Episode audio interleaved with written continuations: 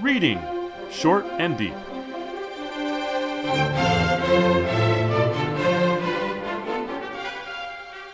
Hi, I'm Jesse, And I'm Eric. and today we're reading Short and Deep The Awakening by Arthur C. Clarke, first published in a magazine or a fanzine called Zenith, February 1942, revised uh, for a publication in Future, uh, January 1952, and there was also another story where he reworked this sort of premise. Um, it's called Exile of e- Eons. Um, I haven't read that one, but I feel like I have because the plot summary is fairly similar, and it's also a relatively short story. Have you uh, are you familiar with Exile of Eons? Not that I remember, but I I read Clarke. I read Clarke. Started reading Clarke a long time ago, and in fact, um, I actually wrote the first uh, biocritical um, book about him. Well, then you you probably did read it. He he he does like to rework themes and rework uh, novels and revise them, and I think um, sometimes that's uh, for the better. Um, but I'm also not hundred percent sure it's always for the better. But Well, that's something we can worry about with Yeah. this particular story. That's right. Um, I was hoping that you could uh, read us from the original. Uh, it's it's quite short and it's quite to the point, and it's also quite nice to read. I'll give it a shot, Jesse. Thank you. The Awakening, 1942, Arthur C. Clarke. The master wondered whether he would dream. That was the only thing he feared, for in a sleep that lasts no more than a night, dream may come that can shatter the mind, and he was to sleep for a hundred years. He remembered the day, still only a few months ago, when a frightened doctor had said, Sir, your heart is failing. You have less than a year to live. He was not afraid of death, but the thought that it would come soon upon him in the full flower of his intellect, while his work was still half finished, filled him with a baffled fury.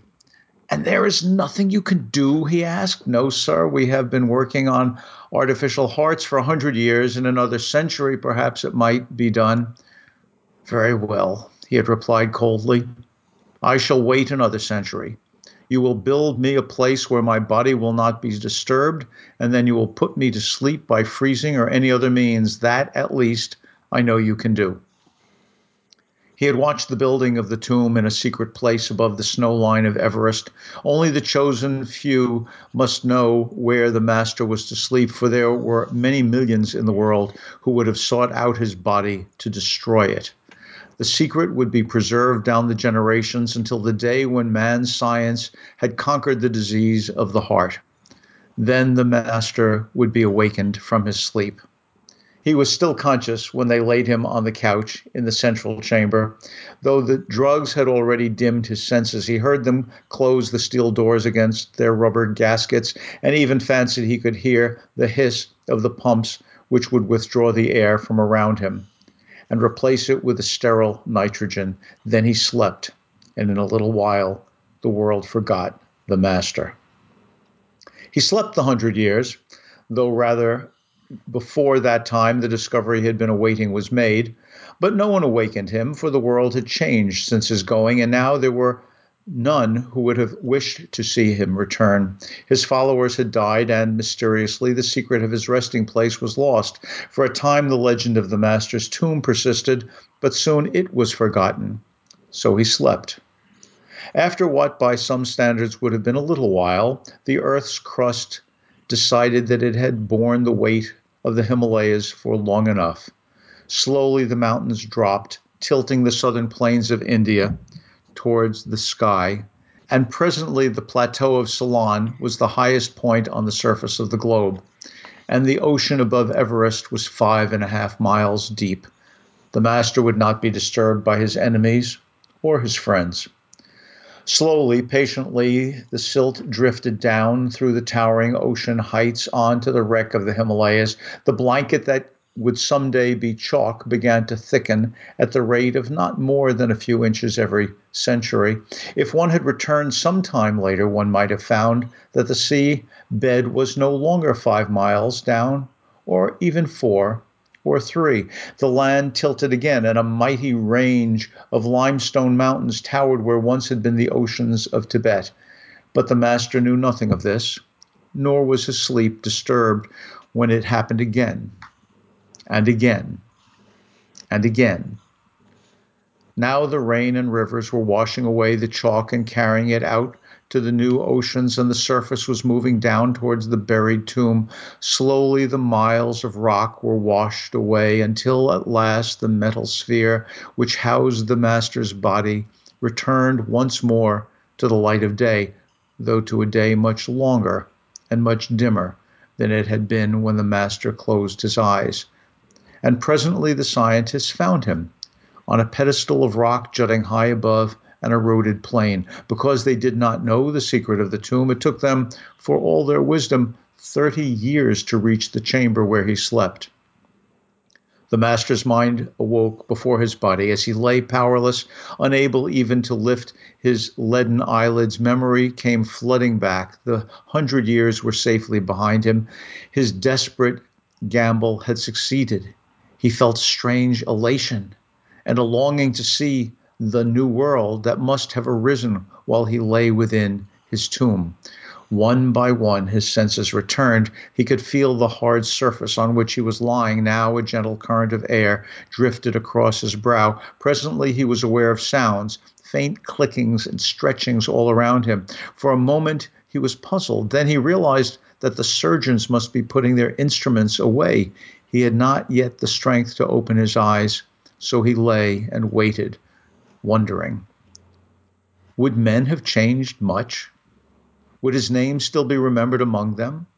Perhaps it would be better if it were not, though he had feared the hatred of neither men nor nations. He had never known their love. Momently, he wondered if any of his friends might have followed him, but he knew there would be none. When he opened his eyes, all the faces before him would be strange, yet he longed to see them, to read the expressions they would hold as he wakened from his sleep. Strength returned. He opened his eyes. The light was gentle, and he was not dazzled, but for a while everything was blurred and misty. He could distinguish figures standing round, but though they seemed strange, he could not see them clearly. Then the master's eyes came into focus, and as they brought their message to his mind, he screamed once, feebly, and died forever. For in the last moment of his life, as he saw what stood around him, he knew that the long war between man and insect was ended, and that man was not the victor. Thank you.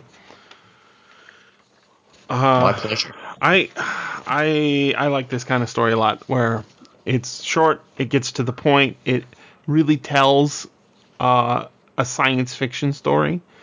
Um, I I was on a Twitter argument earlier earlier this week with somebody about you know what makes something science fiction and you know, rockets in outer space shooting at other rockets with people and them. That's not science fiction to me.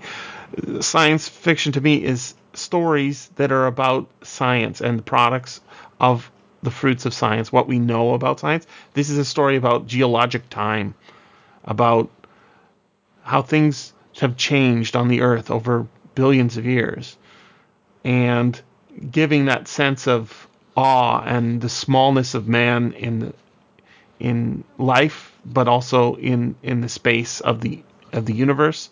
This story uh, is a time travel story essentially that's designed to showcase how small man's reign upon the earth has been and how short it will be. And I think it just uh, does that masterfully, very shortly. that was an accidental pun there. I think that um, you're right. It's certainly a science fiction story, in my view, too. Uh, it's not clear to me that it talks about the shortness of man's reign.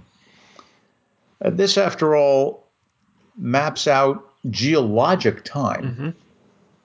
Uh, gosh, uh, the Himalayas get submerged and then they get reemerged. Um, orogenesis, uh, the word from geology, occurs, and then they are eroded, and only then do we find uh, the master awakening to consciousness again. So if we're talking about, well, I don't know, half a billion years, uh, I, we don't know at what point humanity lost in its competition with insectdom.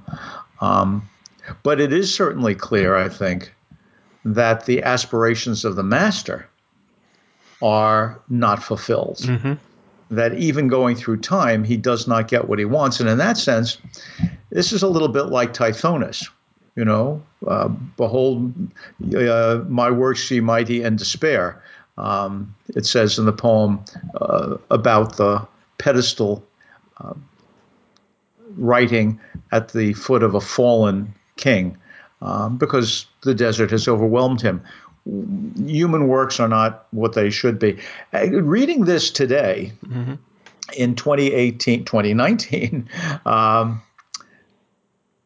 one can't help but remember that Hitler uh, feels a lot like this master. Mm-hmm living alone, not having friends, and ultimately committing suicide in a bunker. But this is 1942, so um, maybe Clarke, you know, realized how hunkered down um, someone like the master would eventually have to be, and how even if he managed to succeed in his own small homocentric ideas, that is, human-centered ideas, um, he would not, in fact, come back to the world that he imagined at all. Uh, this is, in that sense, uh, sort of a prescient World War II story. Mm.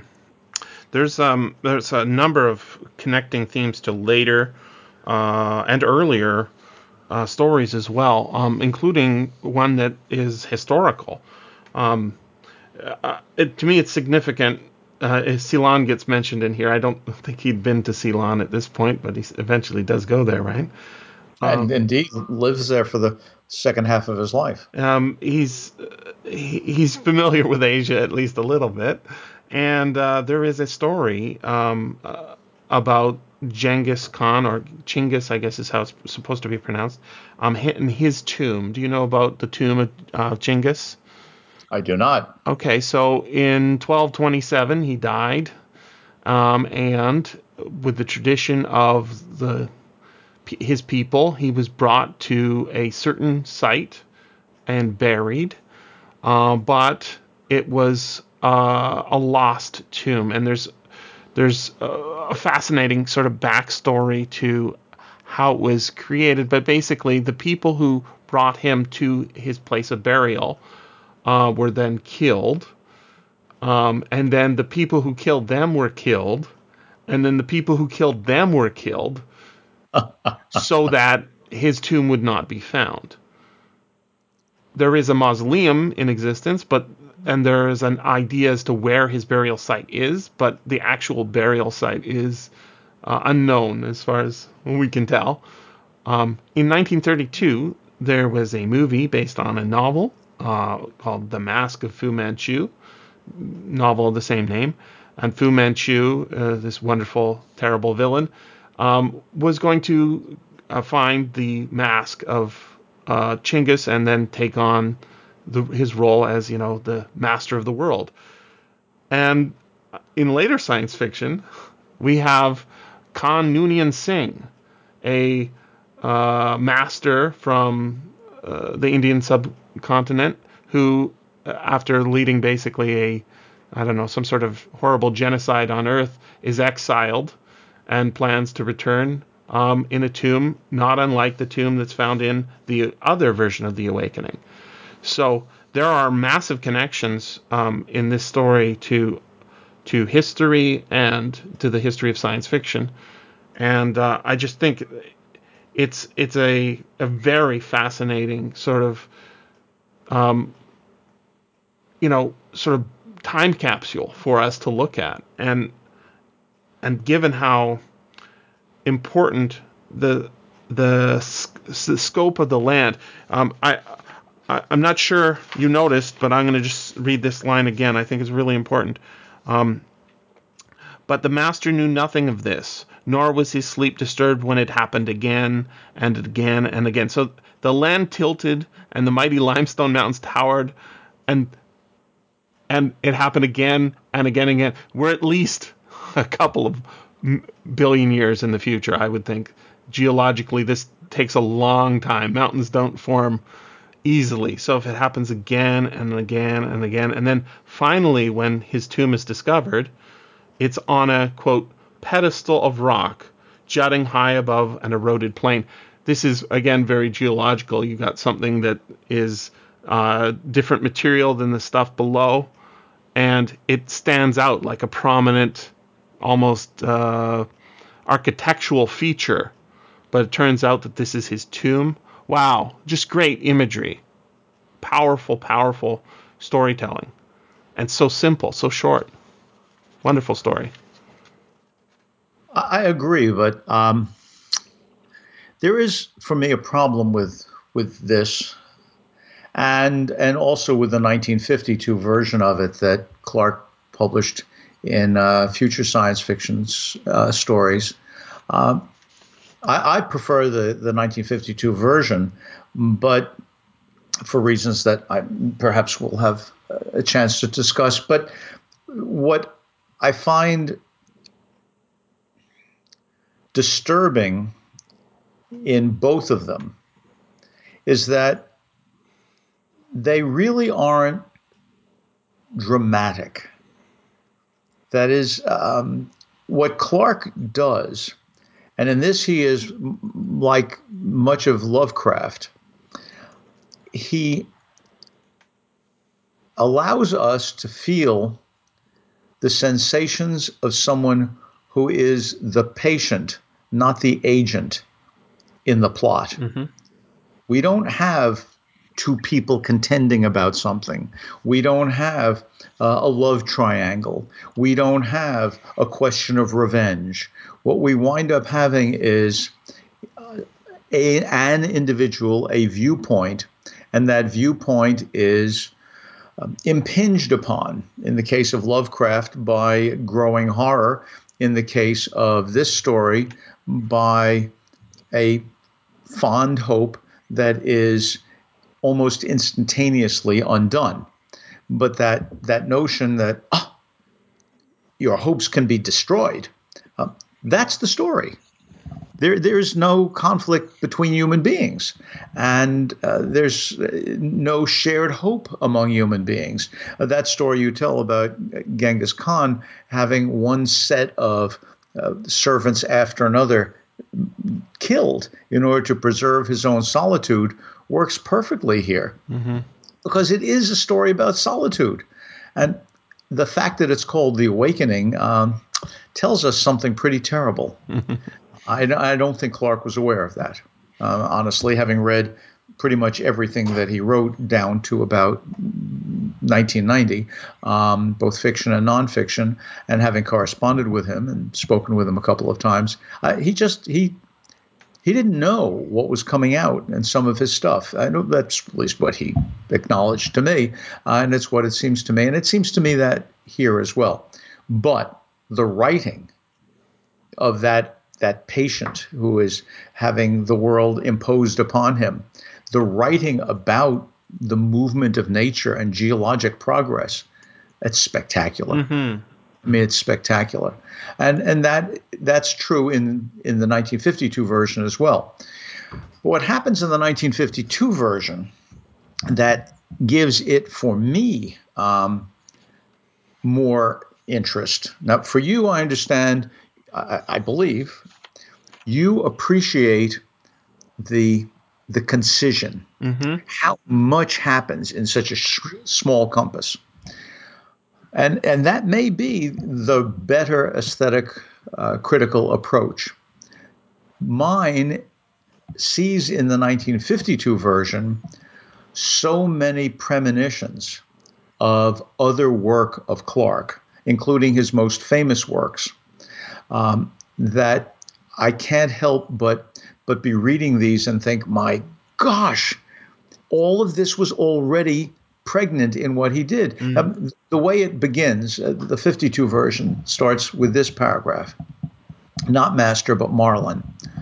Marlan was bored with the ultimate boredom that only utopia can supply. He stood before the great window and stared down at the scudding clouds, driven by the gale that was racing past the foothills of the city. Sometimes, through a rent in the billowing white blanket, he could catch a glimpse of lakes and forests and the winding ribbon of the river that flowed through the empty land he now so seldom troubled to visit.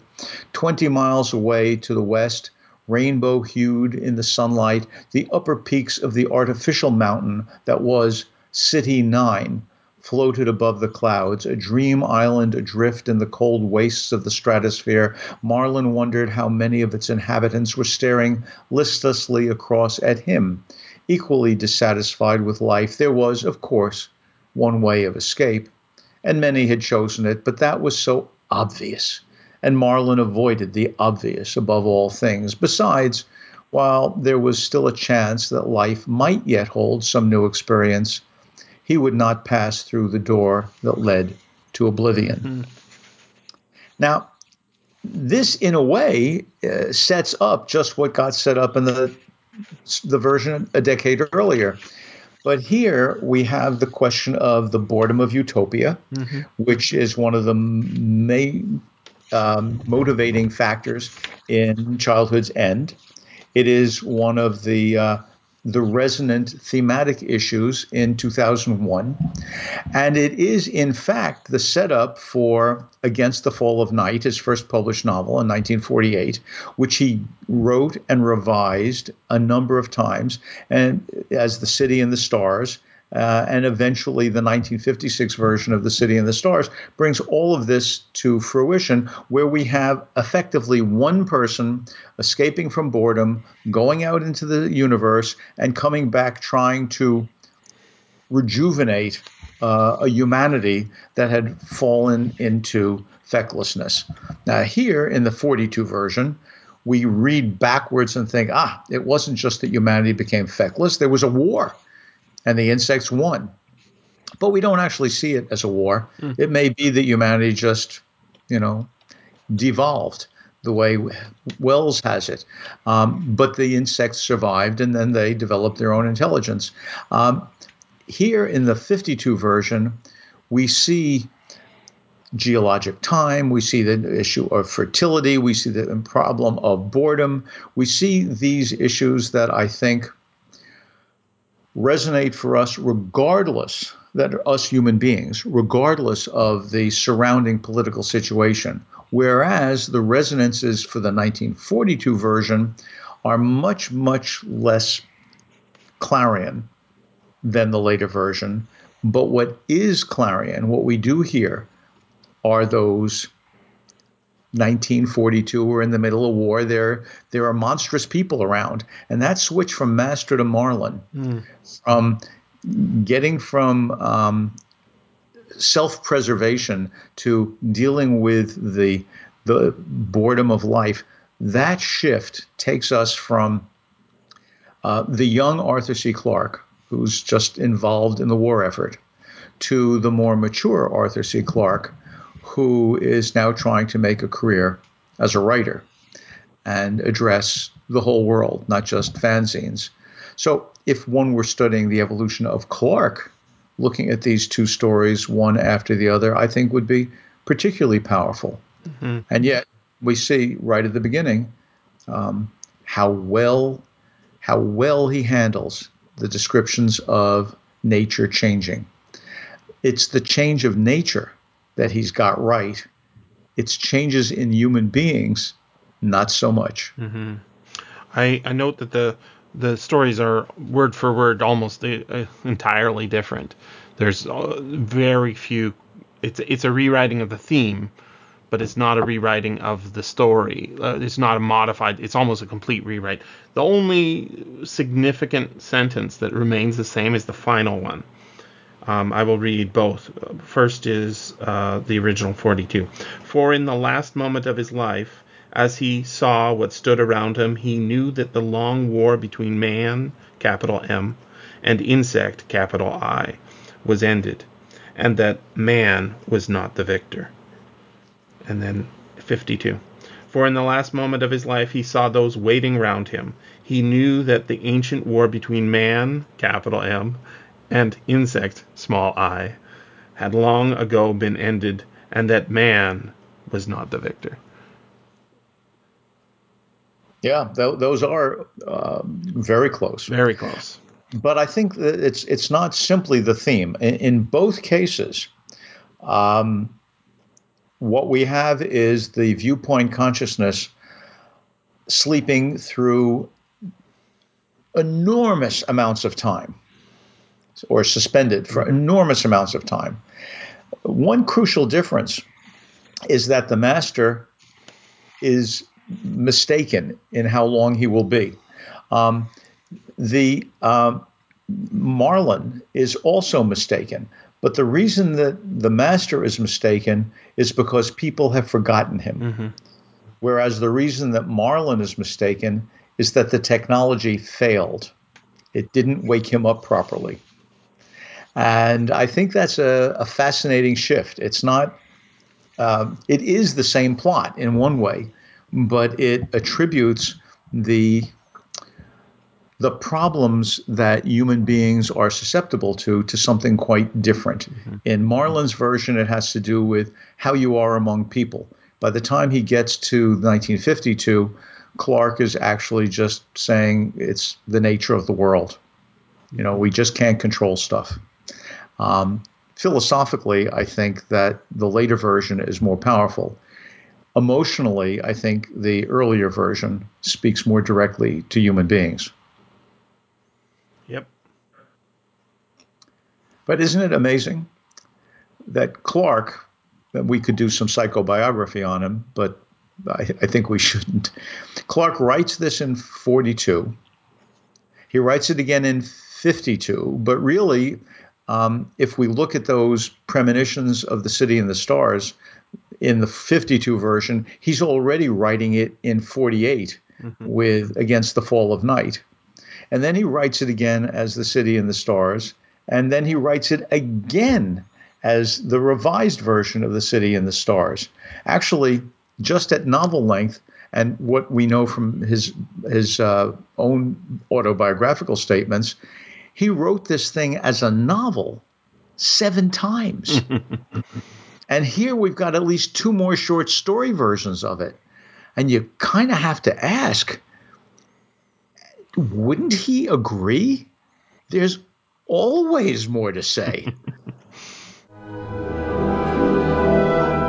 and remember, you can always freely access the materials discussed on these podcasts by going to sffaudio.com and clicking on the link for Reading Short and Deep.